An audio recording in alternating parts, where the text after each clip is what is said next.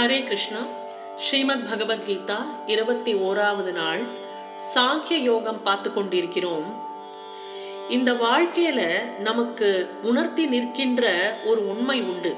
அது என்னவென்றால் நாமும் ஒரு உன்னத வாழ்க்கை வாழலாம் என்பதே அது. நாம் பின்பற்றி நடப்பதற்காக காலமெனும் பெரும் மணற்பரப்பில் தங்கள் வாழ்க்கை மற்றும் உபதேசங்களை என்றும் காலடி தடங்களாக கிருஷ்ண பரமாத்மா விட்டுவிட்டு சென்றிருக்கிறார் அந்த கால் தடயங்களை நாம் பின்பற்ற முயற்சி செய்து கொண்டிருக்கிறோம் இனி சாங்கிய யோகத்தில் முப்பத்தி ஒன்பதாவது ஸ்லோகம் येषा ते अभिहिता साङ्ख्ये बुद्धिः योगे तु इमां शृणु बुद्धया युक्तः यया पार्थ कर्मबन्धं பிரகாசியசி. ஆத்ம தத்துவத்தை பற்றிய அறிவு உனக்கு புகட்டப்பட்டது. இனி பார்த்தா யோகத்தை பற்றி கேள். யோக புத்தியை பெறுவாயாகில் நீ கர்ம பந்தத்தில் இருந்து விடுபடுவாய் என்று பகவான் சொல்கிறார். இந்த யோக விஷயம் என்பது ஸ்லோகம் நாற்பது நாற்பத்தொன்னு நாற்பத்தி அஞ்சுலேருந்து ஐம்பத்தி மூணு ஆகிய ஸ்லோகங்கள் இது புகட்டப்படும். ஆறு தர்சனங்களில் ஒன்று சாங்கியம் என்ற பெயர் பெற்றிருக்கிறது. நம்ம சாங்கிய யோகம் சாங்கிய யோகம்னு சொல்லி கொண்டிருக்கிறோம் அல்லவா? அந்த சாங்கியம்ங்கிற பெயர் ஆறு தர்சனங்களில் ஒன்றாகும் இது கபில முனிவர் இயற்றியது. சங்கியா அப்படின்னு ஹிந்தியில சொல்லுவோம். சங்கியானா எண்ணிக்கை. எண்ணிக்கை என்பதுதான் இந்த சாங்கியம் என்ற சொல்லுக்கும் அர்த்தமாகும். பிரகிருதியும் புருஷனும் சேர்ந்து இருபத்தி ஐந்து தத்துவங்களாகின்றன என்பது அதன் கோட்பாடு. இங்கு பகவான் சாங்கியம் என்று சொல்வது ஆத்ம ஞானத்தை பற்றிய விசாரம் ஒன்றேயாம். சாங்கியம் என்று பகவான் சொல்லும்போது அது ஆத்ம விசாரம் பற்றியதுதான். பின்பு யோகம் என்று சொல்லப்படுவது பெரிதும் கர்ம யோகமே ஆகும். இப்போ சாங்கிய யோகம்னு சொல்லும்போது சாங்கியம் வேற கர்மம் வேற. இப்போ அதை தான் நம்ம பார்க்க போறோம். ஒவ்வொரு கலைஞானத்திலும் சாஸ்திரத்திலும் தத்துவ விசாரம் அல்லது உற்பத்தி என்றும் அனுஷ்டானம் என்றும் இரண்டு அம்சங்கள் இருக்கின்றன. அதாவது தியரி அண்ட் பிராக்டிஸ் ஒரு கான்செப்ட்னு இருக்கும்போது அந்த கான்செப்ட் தியரியாகவும் தெரிஞ்சுக்கணும் அதை பிராக்டிஸ் பண்ணவும் தெரிஞ்சுக்கணும். முந்தியது புத்தியில் தத்துவத்தை நன்றாக படியும்படி செய்கிறது. தியரி வந்து மனசுல புத்தியில நல்லா படியும்படி நாம கத்துக்கணும். பிந்தியது பழக்கத்தில் வந்து பயன்படுகிறது.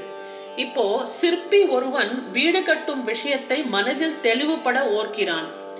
அது தத்துவ விசாரம். ஒரு கான்ட்ராக்டர் வீடு கட்டுறதுக்கு முன்னாடி ஒரு பிளான் போடுறோம். ஒரு ஹவுசிங் பிளான் போடுறோம். அதுதான் தியரி. அது வந்து தத்துவ விசாரம். பின்பு அதன்படி அதை கட்டி முடிக்கிறோம். அந்த பிளான் படி அந்த ஹவுசிங் பிளான் படி வீடை வந்து கட்டி முடிக்கிறோம். இது வந்து அனுஷ்டானம். அப்போ இந்த விசாரம் அனுஷ்டானம் ஆகிய இரண்டுமே ஒன்றுக்கு ஒன்று துணை புரிகின்றன. ஆக ஒரு காரியத்தில் வெற்றி பெறுவதற்காக நன்கு விசாரம் செய்ய வேண்டும். அப்புறம் அதை நன்றாக அனுஷ்டிக்கவும் வேண்டும். இந்த ரெண்டுமே முக்கியம். பிளானிங் அண்ட் எக்ஸிக்யூஷன் அப்படின்னு சொல்லுவோம் இல்லையா? ப்ராப்பராக பிளான் பண்ணணும். அதுக்கப்புறமா ப்ராப்பர் பிளானிங் இருந்தால் தான் ப்ராப்பராக எக்ஸிக்யூட் பண்ண முடியும். திரும்ப திரும்ப அனுஷ்டிக்கின்றவனுக்கு அதன் தத்துவம் உள்ளத்தில் தெளிவுபட பதியும். இந்த எக்ஸிக்யூஷனை பண்ண பண்ண அது நம்மளுக்கு ப்ராக்டிஸ் ஆகி அந்த எக்ஸிக்யூஷன் நம்ம ஃப்ளாலெஸ்ஸாக பண்ண ஆரம்பிச்சிருவோம். இங்கு பகவான் தத்துவ விசாரத்தை சாங்கியம் என்றும் அதன் அனுஷ்டானத்தை யோகம் என்றும் சொல்கிறார். ஆக வாழ்க்கை சம்பந்தமான உண்மைகள் விசாரிப்பதும் அனுஷ்டிப்பதும் சேர்ந்து பெருநன்மை விளைவிக்கும். பல பேர் விசாரித்து பார்க்காது வினையாற்றுகின்றனர். அதாவது யோசிக்காம செயல்படுவாங்க.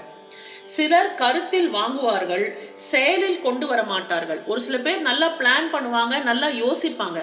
பட் அதை ஆக்ஷன்ஸ்ல அவங்களால காட்ட முடியாது. ஆக அறிவை பெறுவதும் அது செயலாக பரிமணிப்பதும் சேர்ந்தே இருக்க வேண்டும் theory and practice have to go hand in hand கர்மயோகம் பூர்த்தியாகாவிட்டால் அது வீண் நஷ்டம்தானே என்ற சந்தேகத்துக்கு விடை வருகிறது நாற்பதாவது ஸ்லோகம் न इह अभीक्रमनाशः अस्ति प्रति अव अयः न विद्यते சுஅல்பம் அபி அஸ்ய தர்மஸ்ய திராயத்தே மகதः பயாத் இதில் பயிற்சி வீண் போதல் இல்லை குற்றம் ஒன்றும் வராது. இதை சிறிது பழகினும் பெரும் பயத்திலிருந்து இது நம்மை காப்பாற்றும் என்று பகவான் சொல்கிறார். இப்போ வீடு கட்டபவர் ஒருவேளை கூரையை போடாது விட்டால் என்ன ஆகும்? அதுவரை செய்த முயற்சி எல்லாமே வீணா போய்விடும். அதே மாதிரி விவசாய தொழிலில் இருப்பவர் அறுவடை செய்யாவிட்டால் பட்ட பாடெல்லாம் வீணாகி போய்விடும். கர்மயோக அனுஷ்டானம் அத்தகையதன்று என்று பகவான் சொல்கிறார். ஒரு நாள் உண்ட உணவில் அதற்கேற்ற பயன் இருப்பது போன்று அனுஷ்டானத்துக்கு ஏற்றளவு யோகத்தில் பயன் உண்டு என்று பகவான் சொல்கிறார். அதாவது ஒரு நாளைக்கு நம்ம பண்ற பிராக்டிஸ்க்கு ஏத்த பலன் கிடைக்கும். இன்னைக்கு நம்ம ஒரு புது தியரியை கத்துக்கிறோம். அந்த தியரியை மனசுல நன்னா விசாரம் பண்றோம். அதை நம்ம பிராக்டிஸ் பண்றோம். எடுத்த உடனே நம்மளுக்கு பர்ஃபெக்ஷன் வராது. ஆனால் நம்மளுக்கு அன்னாடம் பண்ற பயிற்சிக்கு ஏற்ற பலன் நம்மளுக்கு கட்டாயம் உண்டு என்று பகவான் சொல்கிறார். அதாவது இப்போ மருந்து வகைகளை முறை தவறி கையாண்டால் நோயை போக்குவதற்கு பதிலாக உயிரை போக்கும் விஷமாக அவை மாறி அமையக்கூடும். அத்தகைய குற்றம் யோகத்தில் ஏதாவது வந்துவிடுமோ என்று சந்தேகம் வேண்டியதில்லை என்று பகவான் சொல்கிறார். அதை கொஞ்சம் அபியாசம் செய்தாலும் ஆத்மஸ்வரூபத்தை அது விளக்க வல்லது. ஆத்மஸ்வரூபத்தை அறிகிறவன் ஜனன மரண சம்பந்தமான பெரும் பயத்திலிருந்து விடுபடுகிறான்.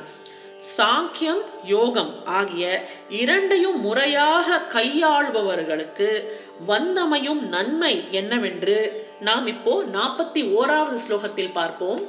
விஅவசாய ஆத்மிகா புத்தி ஏகா இஹ குரு நந்தன बहुशाखाः हि अन् अन्ताः च புத்தயः அவி அவசாயினாம் குருகுலத்தித்தோய் இந்த யோகத்தில் உறுதி கொண்டவனுக்கு புத்தி ஒன்றேனாம் உறுதி கொள்ளாதவர்களின் புத்திகள் பல கிளைகளை யுடையனவும் முடிவற்றவைகளுமாம் உதாரணத்துக்காக பல மாணவர்கள் சேர்ந்து ஒரு கணக்கை போடுகிறார்கள் என்று வைத்துக்கொள்வோம் அந்த கணக்குக்கு தப்பான விடைகள் பல விதத்தில் இருக்கும். எத்தனையோ ஆன்சர்ஸ் தப்பான ஆன்சர்ஸ் எத்தனையோ விதமாக வரலாம்.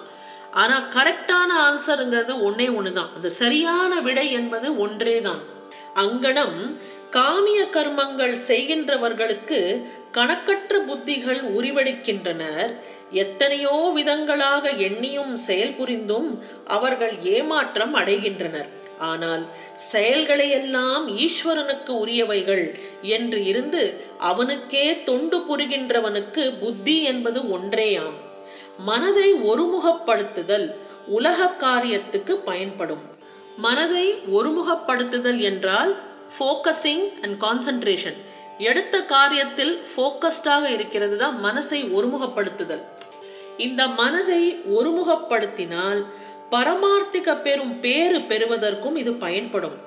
முதலில் மனம் ஒருமுகப்படுத்துகின்ற அளவுக்கு அதற்கு வல்லமை வருகிறது.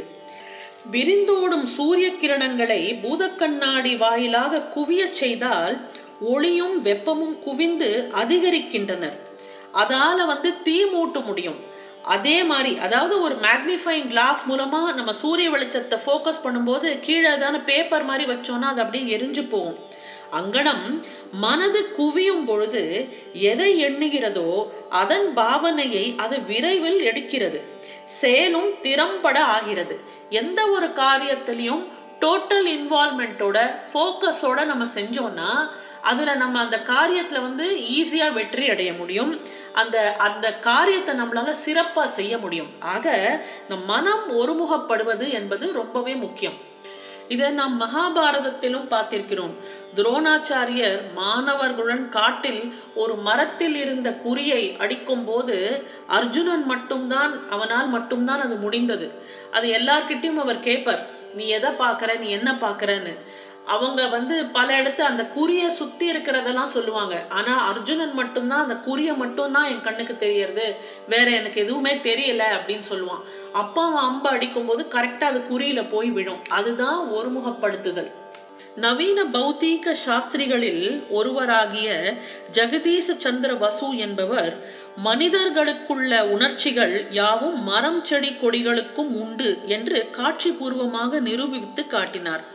அதையெல்லாம் தெரிந்து கொள்ளும் வல்லமை அவருக்கு எப்படி உண்டாயிற்று என்று கேட்டபோது செடியின் இயல்புகளை தெரிந்து கொள்வதற்கு மனதை ஒருமுகப்படுத்தி பாவனையில் நானே செடியானேன் என்று அவர் பதில் உரைத்தார். குவிந்து ஒருமுகப்பட்ட மனிதனுக்கு எதையும் தெரிந்து கொள்ளும் ஆற்றல் உண்டாகிறது. யோக முறையில் நிச்சய புத்தி என்று ஒன்று உண்டு மோட்சமே இலக்கென முனையும் புத்தி அது. அந்த ஃபோக்கஸ்னு நம்ம சொல்றது நம்ம ஃபோக்கஸ் என்னவா இருக்கணும்னா மோட்சம் அடைவது என்பதுதான் அது அந்த ஃபோக்கஸ். மோட்சமே இலக்கென முனையும் புத்தி அது. போகங்களே குறிக்கோள் என பல்வேறு கிளைகளாக பிரிந்தும் சிதையும் புத்திக்கு இங்கு இடமில்லை.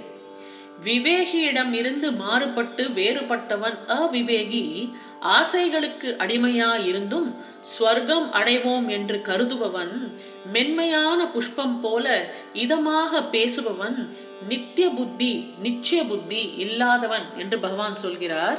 இதை தொடர்ச்சியாக வரும் ஸ்லோகத்திலும் நாம் பார்ப்போம். உங்களை நாளை சந்திக்கின்றேன். பகவத்கீதையின் இருபத்தி இரண்டாவது நாள். நன்றி வணக்கம்.